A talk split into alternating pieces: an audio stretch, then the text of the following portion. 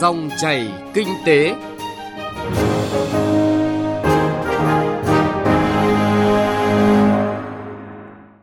Biên tập viên Bảo Ngọc xin chào quý vị và các bạn. Thưa quý vị và các bạn, trong chương trình Dòng chảy kinh tế hôm nay, chúng tôi chuyển đến quý vị và các bạn những nội dung sau. Cần tăng tính hiệu quả, hiệu lực thực thi của nghị quyết 02 về cải thiện môi trường kinh doanh. Sau đó mời quý vị và các bạn nghe một số nhận định về những tín hiệu lạc quan của kinh tế Việt Nam trong năm 2020. Cuối chương trình là mục chuyện thị trường với nội dung nỗ lực đảm bảo ổn định nguồn cung thịt lợn. Trước khi đến với nội dung vừa giới thiệu, chúng tôi điểm lại một số thông tin kinh tế đáng chú ý. Trung tâm Thông tin và Dự báo Kinh tế Xã hội Quốc gia đã xây dựng hai kịch bản dự báo tăng trưởng kinh tế giai đoạn 2021-2025. Theo đó, với nhiều khả năng xảy ra hơn, tốc độ tăng trưởng GDP Việt Nam sẽ đạt khoảng 7% một năm trong giai đoạn này. Kinh tế vĩ mô ổn định, lạm phát ở mức từ 3,5 đến 4,5% một năm. Năng suất lao động được cải thiện hơn với tốc độ tăng trưởng khoảng 6,3% một năm. Một kịch bản khác là nếu Việt Nam có thể tận dụng được công nghệ từ cuộc cách mạng công nghiệp lần thứ tư và thu hút đầu tư có sự cải thiện chất lượng, phát triển tốt nền tảng kinh tế hiện tại, có kỳ vọng GDP tăng trưởng 7,5% một năm. Cục xuất nhập khẩu của Bộ Công Thương cho biết mục tiêu 500 tỷ kim ngạch xuất nhập khẩu của năm 2019 đã đạt được vào ngày 20 tháng 12 vừa qua. Dự báo xuất nhập khẩu cả năm 2019 đạt 517 tỷ đô la Mỹ và là năm thứ tư liên tục có xuất siêu. Tính trung bình kim ngạch xuất nhập khẩu năm 2019 của Việt Nam trong một ngày đạt khoảng 1,4 tỷ đô la Mỹ, một con số cũng rất ấn tượng. Đặc biệt, năm 2019 là năm mà sau rất nhiều năm, ngành công nghiệp chế biến chế tạo trong nước có xuất siêu với mức 100 triệu đô la Mỹ. Theo thông tin tại hội nghị tổng kết công tác năm 2019 triển khai nhiệm vụ năm 2020 của Tập đoàn Điện lực Việt Nam tổ chức ngày hôm qua, Tổng doanh thu toàn tập đoàn năm nay ước đạt hơn 393.000 tỷ đồng, tăng 14% so với năm ngoái. Giá trị nộp ngân sách năm 2019 của toàn tập đoàn là 27.200 tỷ đồng, tăng hơn 2.000 tỷ đồng so với năm 2018. Tỷ lệ giảm tổn thất điện năng năm 2019 của toàn tập đoàn ước đạt 6,5%, vượt trước một năm so với lộ trình của kế hoạch 5 năm được Thủ tướng Chính phủ giao. Từ ngày 1 tháng 1 năm 2020, Thông tư 18 năm 2019 của Ngân hàng Nhà nước có hiệu lực thi hành. Thông tư 18 quy định về cho vay tiêu dùng của công ty tài chính theo hướng thắt chặt nhưng vẫn tạo điều kiện cho người dân nhiều cơ hội vay vốn, đẩy lùi tín dụng đen. Trong đó, thông tư đã mở cửa cho các công ty tài chính được giải ngân trực tiếp các khoản vay dưới 20 triệu đồng, giúp đẩy mạnh hoạt động tại các vùng nông thôn với nhiều món vay tiêu dùng nhỏ lẻ, góp phần đẩy lùi tín dụng đen. Dự thảo Nghị định 83 sửa đổi về kinh doanh xăng dầu đang được Bộ Công Thương lấy ý kiến với mục tiêu cắt giảm điều kiện đầu tư kinh doanh, tạo sân chơi bình đẳng giữa doanh nghiệp nhà nước, tư nhân, cho phép nhà đầu tư nước ngoài tham gia nhiều hơn vào thị trường này. Trong đó có điểm đáng chú ý là thương nhân kinh doanh xăng dầu có tổ chức hoạt động sản xuất, chế biến xăng dầu được chuyển nhượng cổ phần cho nhà đầu tư nước ngoài nhưng không quá 34% và phải được Bộ Công Thương chấp thuận sau khi thẩm định.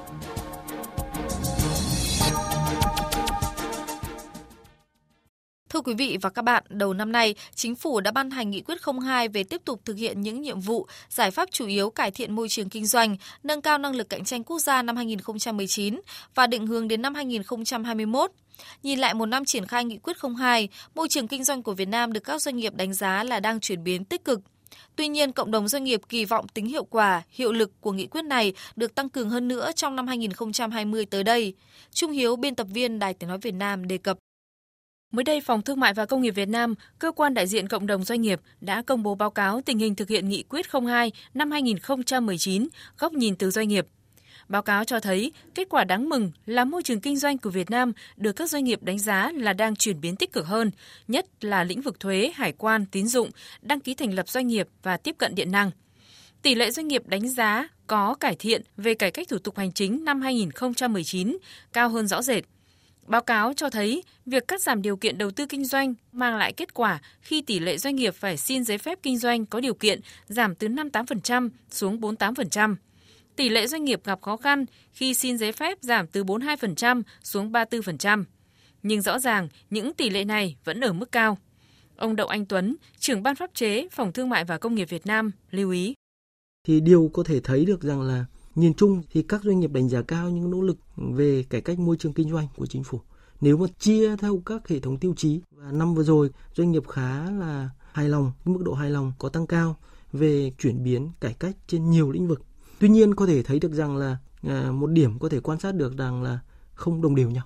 Dạ. Có vâng. một số lĩnh vực, một số ngành thì chuyển đổi rất tốt, các doanh nghiệp có thể quan sát thấy những thay đổi. Nhưng có nhiều lĩnh vực khác thì hầu như thay đổi chậm hay thậm chí không thay đổi nhiều. Cải cách không đồng đều ở các ngành, các lĩnh vực, các chỉ tiêu về môi trường kinh doanh và năng lực cạnh tranh quốc gia cũng chính là lý do tạo ra hiện tượng thứ hạng của Việt Nam có tăng có giảm trong các bảng xếp hạng quốc tế.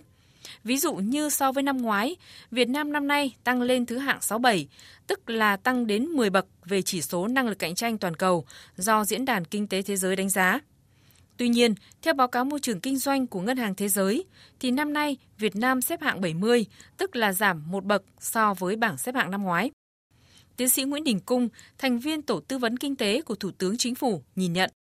Cái cải thiện những năm vừa rồi, cái mức độ mà chúng ta đạt được cái thứ hạng khoảng 70 như hiện nay phụ thuộc vào một vài chỉ số và những chỉ số đó nó liên tục cải cách và đến chân của nó chúng ta khó có thể tiến thêm được rõ ràng là những cải cách mà chúng ta làm đây chưa tác động một cách thực sự đến việc giảm chi phí cho hoạt động kinh doanh của doanh nghiệp, giảm thời gian thông quan cho hoạt động xuất nhập khẩu. Và hơn nữa, những nước xung quanh ta hoặc là những nước khác trên thế giới họ cải cách trên lĩnh vực này nó nhanh hơn, làm cho thứ hạng của chúng ta tụt đi. Cho nên là với một cái thực trạng nhìn như thế thì con đường tiếp tục cải cách cải thiện thực chất môi trường kinh doanh Việt Nam và để cho nó thăng hạng trên bảng xếp hạng trong những năm tiếp theo đây cực kỳ gay go. Rõ ràng có một số lĩnh vực liên tục có sự chuyển biến tích cực cả về xây dựng chính sách lẫn thực thi, nhưng một số lĩnh vực khác lại chưa có những cải thiện đáng kể trong nhiều năm qua. Một số cơ quan rất nỗ lực cải cách nhưng cũng có những cơ quan thực hiện một cách đối phó hình thức Do đó, ở góc độ cơ quan tham mưu cho chính phủ xây dựng nghị quyết 02 năm 2020 về cải thiện môi trường kinh tế, nâng cao năng lực cạnh tranh quốc gia, ông Phan Đức Hiếu, Phó Viện trưởng Viện Nghiên cứu Quản lý Kinh tế Trung ương cho biết. Trong nghị quyết dự thảo nghị quyết 02 2020 chúng tôi cũng xác định rõ là ví dụ như cái thời gian mà để cho doanh nghiệp mua hóa đơn VAT đây là thời gian đo lường trên thực tế nhé phải cải cách không thể quá 3 ngày hoặc là hai ngày được. Tại sao bây giờ đến đến mức độ này mà chúng ta vẫn để doanh nghiệp mất khoảng 10 ngày? Cho dù nó không phải là phổ biến đi chăng nữa thì vẫn có những trường hợp ghi nhận như vậy theo tôi là không thể. Thì lần này chúng tôi cũng xác định rất rõ là thủ tục nào phải cắt giảm chỉ tiêu cụ thể cắt giảm. Và nhấn dạ mạnh vâng. đến ở đây là cái chỉ tiêu đo lường về mặt uh, thời gian. Và cũng nhấn mạnh luôn cả các cái giải pháp rất cụ thể nhưng yêu cầu thậm chí phải bãi bỏ những cái thủ tục hành chính mà nó không còn cần thiết tôi lấy ví dụ như cái thủ tục về đăng ký lao động lần đầu trong cái chỉ số khởi sự doanh nghiệp vì thực sự nó hoàn toàn là, là không còn cần thiết nữa Thực tế, Nghị quyết 02 năm 2019 của Chính phủ không chỉ chú trọng nhóm giải pháp giao các bộ, địa phương mà còn giao cho Phòng Thương mại và Công nghiệp Việt Nam và các hiệp hội thực hiện việc giám sát thực thi nghị quyết. Điều này cho thấy chính phủ chú trọng thực thi cải cách thể chế kinh doanh trên thực tiễn. Điều quan trọng là thể hiện quyết tâm của chính phủ thành hành động thực tiễn hơn của các bộ, ngành và địa phương – Do đó, cộng đồng doanh nghiệp cũng đang đặt kỳ vọng cao hơn vào việc tăng cường tính hiệu quả, hiệu lực của Nghị quyết 02 năm 2020 để năm tới thực sự có những đột phá về cải cách môi trường kinh doanh, nâng cao năng lực cạnh tranh quốc gia.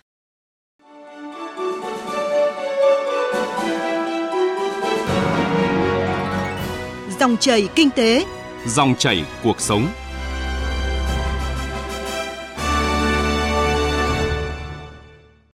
Thưa quý vị và các bạn, bức tranh kinh tế đất nước năm 2019 sắp khép lại với xu hướng tăng trưởng kinh tế khá tích cực, với dự kiến GDP tăng 7,03%. Đây là mức tăng cao hơn dự báo của chính phủ và mức giao của Quốc hội. Các chuyên gia kinh tế cho rằng mức tăng trưởng kinh tế năm 2019 sẽ là tiền đề tạo đà tiếp tục cho năm 2020 khi nước ta đảm nhận vai trò là chủ tịch của ASEAN và ủy viên không thường trực Hội đồng Bảo an Liên Hợp Quốc là cơ hội để tận dụng thời cơ thúc đẩy phát triển kinh tế xã hội để đất nước ngày càng phát triển bền vững hơn nữa. Phóng viên Nguyễn Hằng có bài viết đề cập nội dung này. Đánh giá về tăng trưởng kinh tế của Việt Nam năm 2019, nhiều chuyên gia kinh tế ghi nhận nỗ lực vượt bậc của Việt Nam, mặc dù điều kiện bên ngoài không thuận lợi, thậm chí có biến động mới tác động đến kinh tế Việt Nam.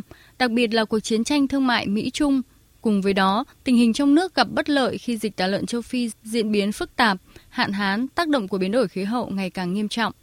Song năm 2019 vẫn là năm thành công của kinh tế Việt Nam, thể hiện qua việc hoàn thành và hoàn thành vượt mức các chỉ tiêu đề ra. Qua đó tạo được niềm tin của doanh nghiệp và người dân về sự ổn định, xu hướng gia tăng phát triển của nền kinh tế. Năm 2019 ghi nhận một kỷ lục khi xuất siêu hàng hóa đạt mức cao khoảng 9 tỷ đô la Mỹ, cán cân thương mại dịch vụ tiếp tục thặng dư ước khoảng 4,2 tỷ đô la Mỹ, cao hơn nhiều năm 2018. Đặc biệt xuất khẩu thủy sản và rau củ, quả đạt mức tăng trưởng ấn tượng. Chuyên gia kinh tế Ngô Chí Long nhận định. Kinh tế vĩ mô tiếp tục ổn định. Hai năm liên tục chúng ta hoàn thành vượt mức cái chỉ tiêu và trong năm nay, đặc biệt năm 2019 thì chúng ta năm chỉ tiêu là vượt mức. Xuất nhập khẩu chúng ta kim ngạch tăng rất là cao trên 500 tỷ. Cái độ mở về cái kinh tế cũng rất là lớn vốn đầu tư thu hút cũng tương đối là cao. Thì về mặt xã hội chúng ta thấy là giải quyết công an việc làm mới đời sống được cải thiện. Đấy là những cái điểm sáng trên cơ sở đánh giá các yếu tố tác động tới thị trường trong năm 2020, nhiều ý kiến bày tỏ lạc quan nền kinh tế Việt Nam tiếp tục ổn định và dự báo tăng trưởng từ 6,8 đến 7%, lạm phát trong khoảng 3,2 đến 3,5%. Khu vực tư nhân vẫn tiếp tục là động lực cho sự phát triển của nền kinh tế. Chuyên gia kinh tế Nguyễn Minh Phong dự báo năm 2020, kinh tế Việt Nam tiếp tục tăng trưởng và môi trường kinh doanh sẽ được triển khai một cách mạnh mẽ, quyết liệt hơn từ các cấp các ngành, từ đó tạo động lực thuận lợi cho cộng đồng doanh nghiệp phát triển. Tôi cho rằng là năm 2020 kinh tế Việt Nam và thế giới sẽ tốt hơn.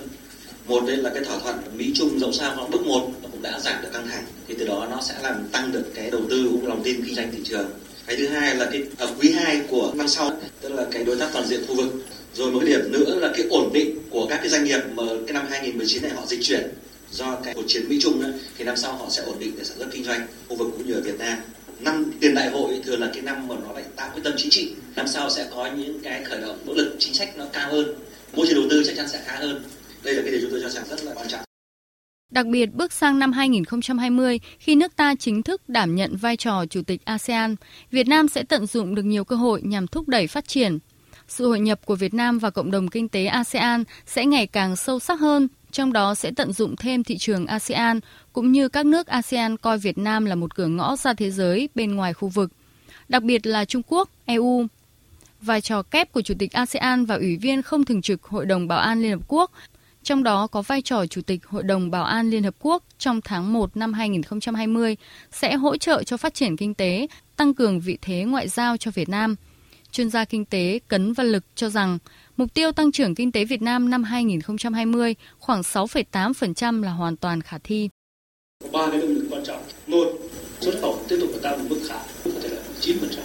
Thứ hai là cái từ nước ngoài tôi cho rằng tiếp tục là một cái điểm sáng với cái việc là cái hiện tượng dịch chuyển trong vốn đầu tư chúng tôi quan sát nó khá là rõ nét.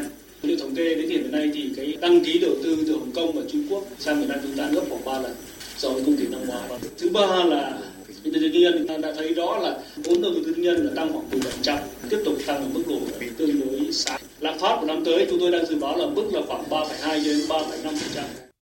Năm 2020 là năm bản lề kết thúc chu kỳ 5 năm với mức tăng trưởng GDP dự kiến khoảng 6,84% một năm, đạt mục tiêu 6,5 đến 7% của kế hoạch giai đoạn 2016-2020 đã đề ra, đồng thời tạo đà cho chu kỳ chiến lược phát triển kinh tế xã hội 5 năm 2021-2025 và chiến lược 10 năm 2021-2030.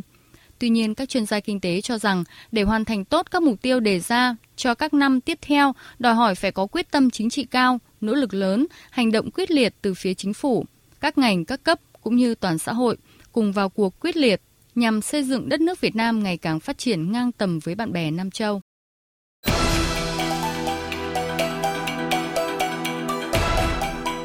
Chuyện thị trường Thưa quý vị và các bạn, trong những ngày qua, giá lợn hơi ở các địa phương có xu hướng tăng mạnh, đạt mức giá kỷ lục hơn 80.000 đồng một kg, thậm chí có thời điểm hơn 90.000 đồng một kg. Giá lợn hơi tăng kéo theo giá thịt lợn được bán tại các chợ cũng tăng cao. Tuy nhiên, theo ghi nhận, đến thời điểm này, giá thịt lợn đã có dấu hiệu giảm nhẹ. Hiện nay, các cơ quan chức năng đang tập trung triển khai nhiều biện pháp để bình ổn thị trường mặt hàng thịt lợn cũng như đảm bảo cung ứng đủ cho người tiêu dùng với mức giá hợp lý. Phản ánh của phóng viên Bá Toàn Đối với người tiêu dùng, thịt lợn là thực phẩm thiết yếu trong mỗi bữa cơm gia đình, do đó giá thịt tăng cao đã tác động đến việc mua bán loại thực phẩm này. Khảo sát tại một số chợ ở Hà Nội như chợ Hoàng Mai, chợ Hôm Đức Viên, chợ Thành Công, trong mấy ngày qua, giá thịt lợn đã tăng mạnh, có lúc mức giá từ 180.000 đến 200.000 đồng một kg. Tuy nhiên, đến thời điểm này, mức giá đã có dấu hiệu giảm nhẹ. Chị Trịnh Minh Phương và Phạm Hải Vi sống tại Hà Nội cho biết, gần Tết đến nơi rồi mà cái tình hình giá cả về thịt lợn tôi tăng cao mà tăng nhanh. Ví dụ như đợt trước thịt lợn thăn tôi mua được một cân thì bây giờ tôi mua chỉ độ 6 7 lạng thôi. Mà trần đánh ra trong cái việc là đi chợ tôi tất phải đắn đo suy nghĩ. Giá thịt lợn tăng kéo theo tất cả mọi thứ đều tăng, đi chợ thực phẩm đều tăng, thịt lợn, thịt gà, thịt bò đều tăng, rau củ quả đều tăng mà bọn tôi đi ăn ở ngoài, buổi trưa đi ăn văn phòng là cũng bị tăng lên rất là nhiều. Gia đình bị ảnh hưởng vì chi phí đội gấp 2 3 lần như thế. Trước nguy cơ thiếu thịt lợn trong dịp Tết, Hà Nội đã lên phương án bình ổn giá, cung cấp đủ thịt cho người dân vào thời điểm cao điểm. Sở Công Thương Hà Nội đã phối hợp với Sở Công Thương các tỉnh, thành phố kết nối các doanh nghiệp của thành phố Hà Nội với các cơ sở sản xuất ở địa phương khác để các doanh nghiệp chủ động nguồn hàng. Bà Trần Thị Phương Lan, Phó Giám đốc Sở Công Thương thành phố Hà Nội cho biết. Sở Công Thương cũng đã phối hợp chặt chẽ với Sở Nông nghiệp để xác định nguồn cung và báo cáo tiến độ 10 ngày một lần. Bên cạnh đó thì cũng phối hợp chặt chẽ với Cục Hải quan thành phố Hà Nội để xác định cái nguồn hàng nhập khẩu về địa bàn thành phố Hà Nội và phối hợp với Sở Công Thương các tỉnh, thành phố kết nối các cái doanh nghiệp của Hà Nội với các cơ sở sản xuất lớn của các cái tỉnh mà không bị mắc dịch bệnh cao để cho các doanh nghiệp cũng chủ động để đưa cái nguồn hàng đó về đáp ứng cái nhu cầu tiêu dùng cho người dân ở trên địa bàn toàn thành phố. Theo bà Vũ Thị Hậu, Chủ tịch Hiệp hội các nhà bán lẻ Việt Nam, đến thời điểm này vẫn khó xác định chính xác về lượng thiếu hụt nguồn cung mặt hàng thịt lợn, có thể sẽ lớn hơn con số dự báo. Tuy nhiên, một số hệ thống bán lẻ lớn đã có kế hoạch chuẩn bị lượng thịt lợn bằng cách ký kết với các đầu mối cung cấp thịt từ các trang trại quy mô lớn, lượng cung ổn định. Cùng với đó, để tích cực tham gia chương trình bình ổn thị trường, các nhà bán lẻ đã chuẩn bị một lượng lớn các mặt hàng thực phẩm khác như thịt da cầm, thịt bò, thủy hải sản để người tiêu dùng có thêm lựa chọn cho bữa ăn gia đình. Tâm lý của người tiêu dùng thì vẫn là tiêu thụ hàng tươi sống. Thế mà hàng tươi sống thì ngày một khan hiếm. Chính vì vậy mà người tiêu dùng sẽ phải tìm cách là chuyển đổi từ cái việc thói quen sử dụng thịt lợn sang cái sử dụng những cái loại thịt khác, ví dụ như da cầm. À, những cái đó là những cái mà đang vận động người dân để chuyển đổi cái việc đó. Trong bối cảnh nguồn cung trong nước tiếp tục thiếu hụt, dự báo nhu cầu tiêu dùng thịt lợn tháng cuối năm và dịp Tết giảm nhẹ khoảng 5 đến 10% so với năm ngoái, nhưng sẽ vẫn duy trì ở mức cao khoảng 300 đến 320 nghìn tấn một tháng. Ông Hoàng Anh Tuấn, Phó vụ trưởng vụ thị trường trong nước Bộ Công Thương cho biết, Bộ Công Thương luôn theo dõi sát thị trường, từ đó đã có giải pháp bình ổn thị trường, đảm bảo nguồn cung mặt hàng thịt lợn cũng như các mặt hàng thiết yếu dịp cuối năm. Phải khẳng định rằng đối với mặt hàng phục vụ Tết cho bà con dân là chúng ta không thiếu nhưng năm nay chúng ta cần uh, nhấn mạnh đối với cái nguồn cung của thịt lợn. Trước những cái biện pháp và những cái thông tin và sự đánh giá của nguồn, nguồn cung của Bộ Nông nghiệp Phát triển nông thôn thì uh, ngoài cái công tác uh, tái đàn cũng như Bộ Nông nghiệp là đã chỉ đạo các uh, đơn vị chức năng đặc biệt là cục thú y hướng đến các thị trường mà chúng ta đã có cam kết về thú y để chúng ta hướng đến nhập khẩu cái nguồn thịt lợn để đảm bảo đủ nguồn cung để chúng ta không để thiếu hàng và không để giá nó quá tăng với người tiêu dùng trong thời gian từ giờ đến cuối năm và đầu năm 2020. Hiện có 24 quốc gia được nhập khẩu thịt lợn chính ngạch vào Việt Nam nên Bộ Công Thương sẽ phối hợp chặt chẽ với Bộ Nông nghiệp và Phát triển nông thôn hướng dẫn và tạo điều kiện cho các doanh nghiệp chế biến phân phối thực phẩm, nhất là các doanh nghiệp đã đăng ký tham gia chương trình bình ổn thị trường tại các địa phương nhập khẩu lượng thịt lợn thiếu hụt để bình ổn thị trường dịp cuối năm và Tết Nguyên đán. Quý vị và các bạn vừa nghe một số giải pháp quan trọng của cơ quan chức năng nhằm nỗ lực đảm bảo ổn định thị trường thịt lợn, đảm bảo cung ứng đủ cho người tiêu dùng với mức giá hợp lý. Nội dung này cũng đã kết thúc chương trình Dòng chảy kinh tế hôm nay, chương trình do biên tập viên Trung Hiếu biên soạn và thực hiện. Xin chào và hẹn gặp lại quý vị và các bạn.